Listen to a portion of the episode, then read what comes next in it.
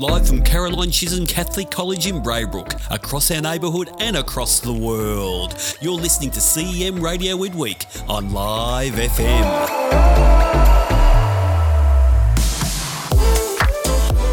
Welcome back, everyone. This is the Caroline Chisholm College Show on Live FM. It is CEM Radio Week. My name's Ralph Barber, and with me today are my co hosts, Amon, Lachlan, Stephanie, and the four impressive young people who were captains, who will be captains of the school in 2021, but joining me on this uh, radio spectacular today. Our guest today, uh, our first guest today, is Ivanka Spiteri, the Deputy Principal of Community Engagement at uh, Braybrook at the Caroline Chisholm College in Braybrook. Thanks for joining us there, Ivanka. You're welcome. Fantastic. Uh, well, we've got all these great questions to ask you. Tell us a little bit about your job as the Deputy Principal Community Engagement. So it's a new role this year at our college, and what we realised was that um, our community is at the heart of everything that we do, our students in particular, and that we need a village to raise a child. So, my role is to ensure that we're engaged effectively with external um, sources and external resources, but that also within the community ourselves, within our college community, we're connected to one another. So, that's it in a nutshell. But of course, there's a whole lot of programs and areas that I oversee to take care of that as you said, since you do cover the topic of community, do you believe that having people play sports or doing some in class activities together can further enhance the college community? Oh, absolutely. What happens is we know that what we do in the classroom is really important, but what we do outside of the classroom to support that is even more so important. So we develop a whole lot of programs and activities to make sure that every kid can engage in their learning and not only their academic learning but also their personal growth and learning. So you know we've got things like chess club and we have sports right across the board everything from soccer to table tennis. Um, we also have extra programs mentoring programs sustainability programs. We've got clubs. We have so many different activities for our kids to um, connect with so that they feel that we can provide them with the things that will help them learn and become the best that they're called to be, as one of our mottos says very clearly. So, yes, I would say that our extra and co curricular, including production, um, are vitally important to the growth and development of our students. Yes, so Miss, you mentioned that you overlook community, and obviously this year's been a bit different. We've been mm. sort of isolated. So during this pandemic, how did you work your way around any potential problems of not being face to face and staying connected? Okay, so for us, we focused on a number of areas. One of them was um, our families, because we knew that our families would be supporting our students at home during lockdown. So we had we made sure that we spoke to every single family twice in the pandemic. Um, once was with our learning support officers and our school support officers, and the second time was with um, a range of teachers. And we just made connection with them to make sure that they had everything that they needed. So things like financially, were they how are they coping? Did they have food in the house? Did they need internet? Those sort of basics. And then we offered counselling services as well and any other supports in that space. One thing we did create was the Parent Hub, which was an online resource for all of our parents, which gave them information around um, the COVID, uh, you know, coronavirus and how to um, tackle that, but also gave them supports to help their kids with their learning um, and gave them connections to the government resources that were available and agencies that were there. So that's one thing we did. We also worked on the mental health of our students and our staff and our families, and we did a lot of work in that space. Um, there were one on one counselling as well as um, activities and resources that went out through the Learner Mentor program, and we did share that stuff on the Parent Hub with our families as well. So there are two sort of initiatives that we did during that time to make sure that our community remained connected. On the topic of well-being, of course, the COVID pandemic and sitting at home, being locked away from everyone other than your family. How do you guys tackle to, or how are you guys going to, or how will you, sorry, how will you tackle the issue of maybe people not feeling uh, their best in terms of their well-being after such a period? That's a great question, and it's something that we've been working on from the very beginning of our lockdown. We knew that this would be something that we would have to tackle. The other thing we also know is that young people today more and more are suffering from mental health issues, particularly in our area around um, trauma-based. Uh, mental health issues because a lot of our kids come from refugee or traumatic backgrounds for a range of, of reasons, but also anxiety is on the rise in young people, as is depression. So we're very conscious of those areas and we've created a number of programs um, and resources to support parents, staff, and students. So we're going to be launching the One Mind Mental Health Hub, which is an online website, um, and it's going to have a number of resources and web webinars and training for staff, students, and parents. Another area that we've worked on uh, very closely for all staff is the Berry Street program. And the Berry Street educational model is about is a trauma-informed response to education. So all of our staff, 180 teachers and school support officers and everybody, are being doing a four-day course. So when you guys get the day off, we'll be doing some um, professional learning in that time. And it's about um, how we respond to kids who have gone through a traumatic experience. And COVID, every single one of our students has gone through this COVID time, and we're training our staff up so that we are ready to respond to you in an appropriate way and to create um, resources and strategies and supports. So that's two ways that we're addressing it as a college community. And I'm really excited about the outcome because I'm a Berry Street alumni myself. So I'm very, I know that the outcome will be um, positive and helpful and exactly what we need at this time. Yeah. Lachlan, I think you had your hand up before yeah. too. So, as you said, there's plenty of initiatives and strategies for bringing the community closer together and really let helping um, the community to be themselves. What is the what do you think for you is the best method of coming up with these initiatives to help um, bring the community closer together? So I'm a huge um, supporter of collaborative approach to things. So one of the things that we're working continuing to work on is student agency, which is like student voice, but a little bit more powerful. You're empowered to have more control over your learning journey, but also your, your growth. And so um, we're working with our students to empower them more so that we listen to what they tell us are their needs and we will respond to those. Um, I also believe that when you work in a team of people, interested stakeholders, that you get the best outcome I work with the high risk kids, kids who um, are engaged with behaviours that they probably shouldn't be. So, you know, if they're working, if we have to work with the police or if we have to work with um, mental health agencies or with social workers or other groups outside, what we have are care teams here at the school, which are led by the, our house coordinators, and I'm involved in that as well. And it's a group of teachers and parents and outside agencies who come together and devise a plan to help support a young person when they are at their most vulnerable. So, collaboration, listening, and relationship are the three most important things when it comes to making sure that we walk beside this young person as we journey through the teen years, which are really difficult at the best of times, and we get them to the other end where you guys are at at the moment, where you are now making these adult decisions about where you're going to be over the next few years, and that you're equipped, you're ready to deal with whatever life throws at you.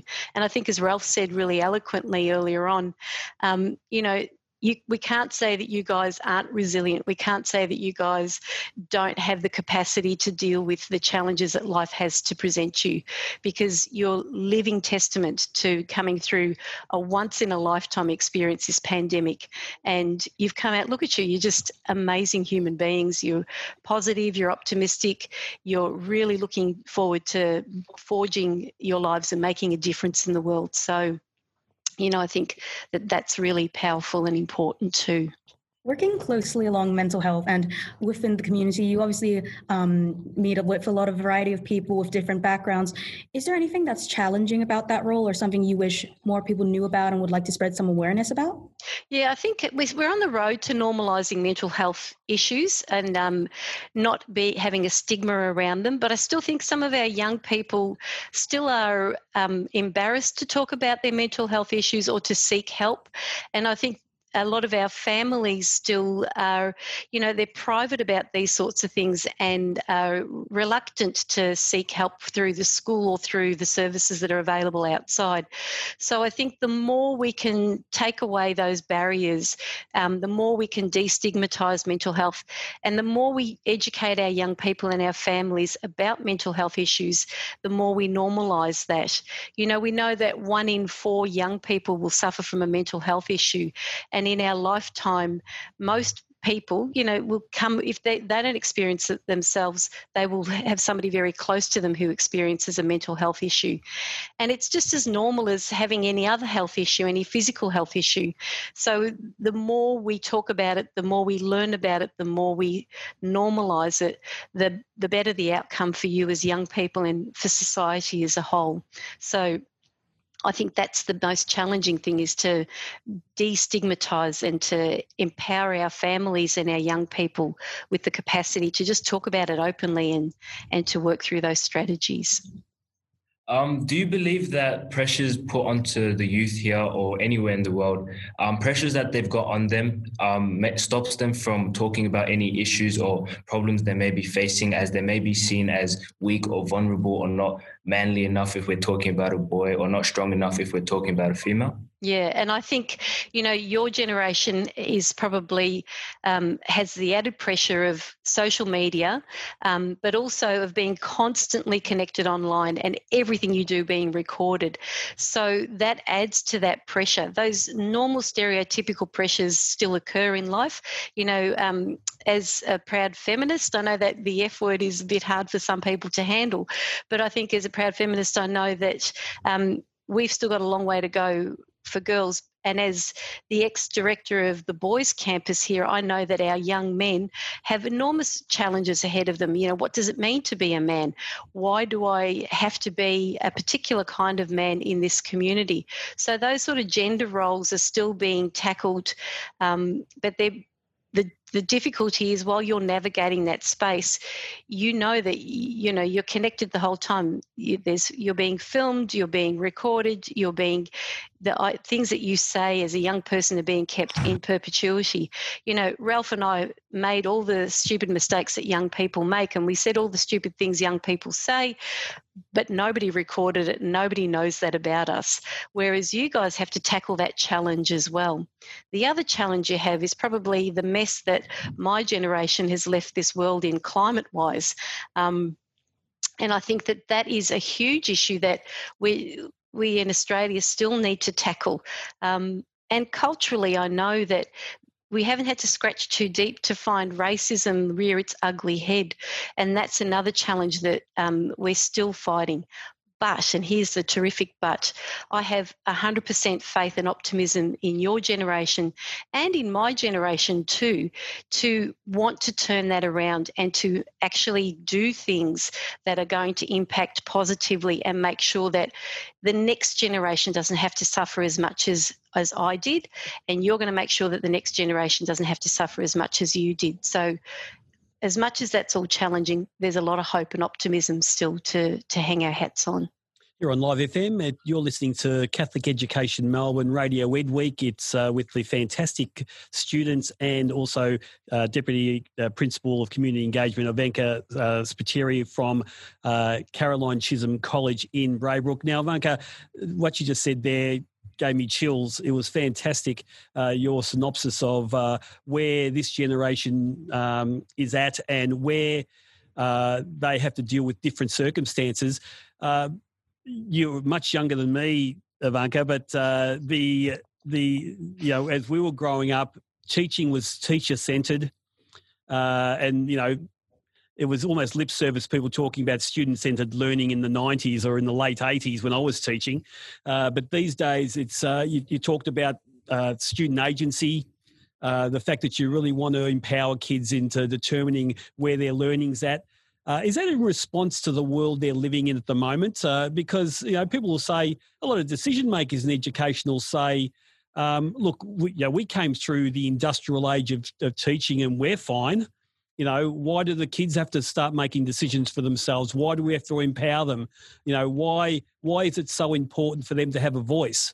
Uh, have you seen that evolution over time? Mm, I've been teaching for 32 years as well. So uh, for me, I the world is constantly evolving and growing and changing and the world that these young people are going to have the, an impact on is very different to the world that we're currently living in. Um, and so it's very important for us to empower our young people with the skills and the capacity to deal with this constantly dynamic and ever changing world that they're moving into.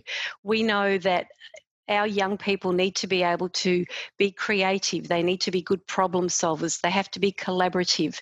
They have to be able to um, be flexible and dynamic and be able to roll with the punches a lot more so than our generation did. In my generation, um, you know, you got a job and the expectation was you'd have that job for most of your life. Whereas our young people know that the reality is that because the world is constantly changing and evolving, their jobs may not exist in 10 years' time and they'll have to be ready for the next evolution, whatever that job is. So that inbuilt um, dynamism and flexibility is really powerful. So we have to train our kids up so that they're able to do that effectively. Otherwise, they'll be left behind. And I don't want any of my kids that are under my care at the moment to not have every door open to them and to not have every um, skill set needed in order to be not only um, involved and engaged in their world, but to actually make a difference. As a Catholic college, we want to have a positive change. We want to be a positive change in the world. We want to respond in a hope filled way to the challenges that are before us. And we want to make a marked difference and one that doesn't isn't about us as individuals it's about us as a community and at Caroline Chisholm Catholic College, we understand the importance of community and the power of community, hence my role, and hence the work that these four young people will be leading next year. Just in finishing uh, the interview, we might get a, a, statement or a question from each uh, one of our co-host uh, co-hosts of this uh, uh, this uh, segment. Stephanie, we might start with you. Any comment or any um, question you might want to ask Ivanka in closing? Well, you mentioned the mental hub previously and how that's a helpful resource for people of our age. Are there any other plans or any other resources we can look to online? Yeah, absolutely. We've got good relationships with Orygen and Headspace, and we will continue to collaborate with them and make sure that that is available to our students. Um, and you'll see VIU is going to be leading a lot of this work next year, and we'll be uh, making sure that our kids have easy, constant access to the resources and supports that they need. So, yes. We'll go to V next, and then we'll finish off with Lachlan and Amon. Yeah, so what are your plans for next year, Miss? Now that we're sort of headed back at school and offered all these opportunities and that it's a bit easier face to face, what do you think? Well, the, the most exciting project is one that we started at the beginning of the year, which is our mentoring project. And it's our senior students mentoring our disengaged younger students to make sure that they stay connected to school. So I'm really looking forward to seeing that program come to life. And all the other initiatives that we've started this year and that have been started prior to, to me as well, making sure that we continue to build that community that you four spoke so beautifully about. So that's what my plans are for next year. In the time that you've been at the at Caroline Chisholm as a member of staff and now as a, a deputy principal, what do you think has been the most positive change within the community? The most positive. Sorry, Lachlan, I missed that bit. The most positive change that you've witnessed um, and see, notice throughout the school community? I think in the three years that I've been here, what I've seen uh, has been that as a school community, our our boys have really um, embraced this. I think a more collective, collaborative, we're in this together, but in a positive way. I think that they've grown and changed in to be more sensitive and more attuned to the world that they are. And I'm seeing that our girls are actually becoming more empowered and more powerful with their voice and their agency as well. So both our males and our females are showing stronger student agency, and I think that's been the most exciting thing for me to see. And that's something that we, we're, we're building on and we're continuing to support through the programs that we're implementing. Yeah. No worries, and uh, this is just a question from me. You just, you brought up you brought up social media briefly, and I just wanted to ask: with social media being such a great tool, but at times quite damaging, do you feel as though youth it can lead the youth the wrong way instead of leading them the right way? Look, I think it certainly is known to have, I mean, the research is really clear. It does have a negative impact on the self esteem and, and self efficacy of young people. So it's up to us as um, you know the adults in your lives to teach you how to use that tool because it's such a powerful tool and it can be such a positive tool to use as well but how to use that in a positive way and how to filter through the stuff that isn't powerful that isn't helpful that is quite destructive.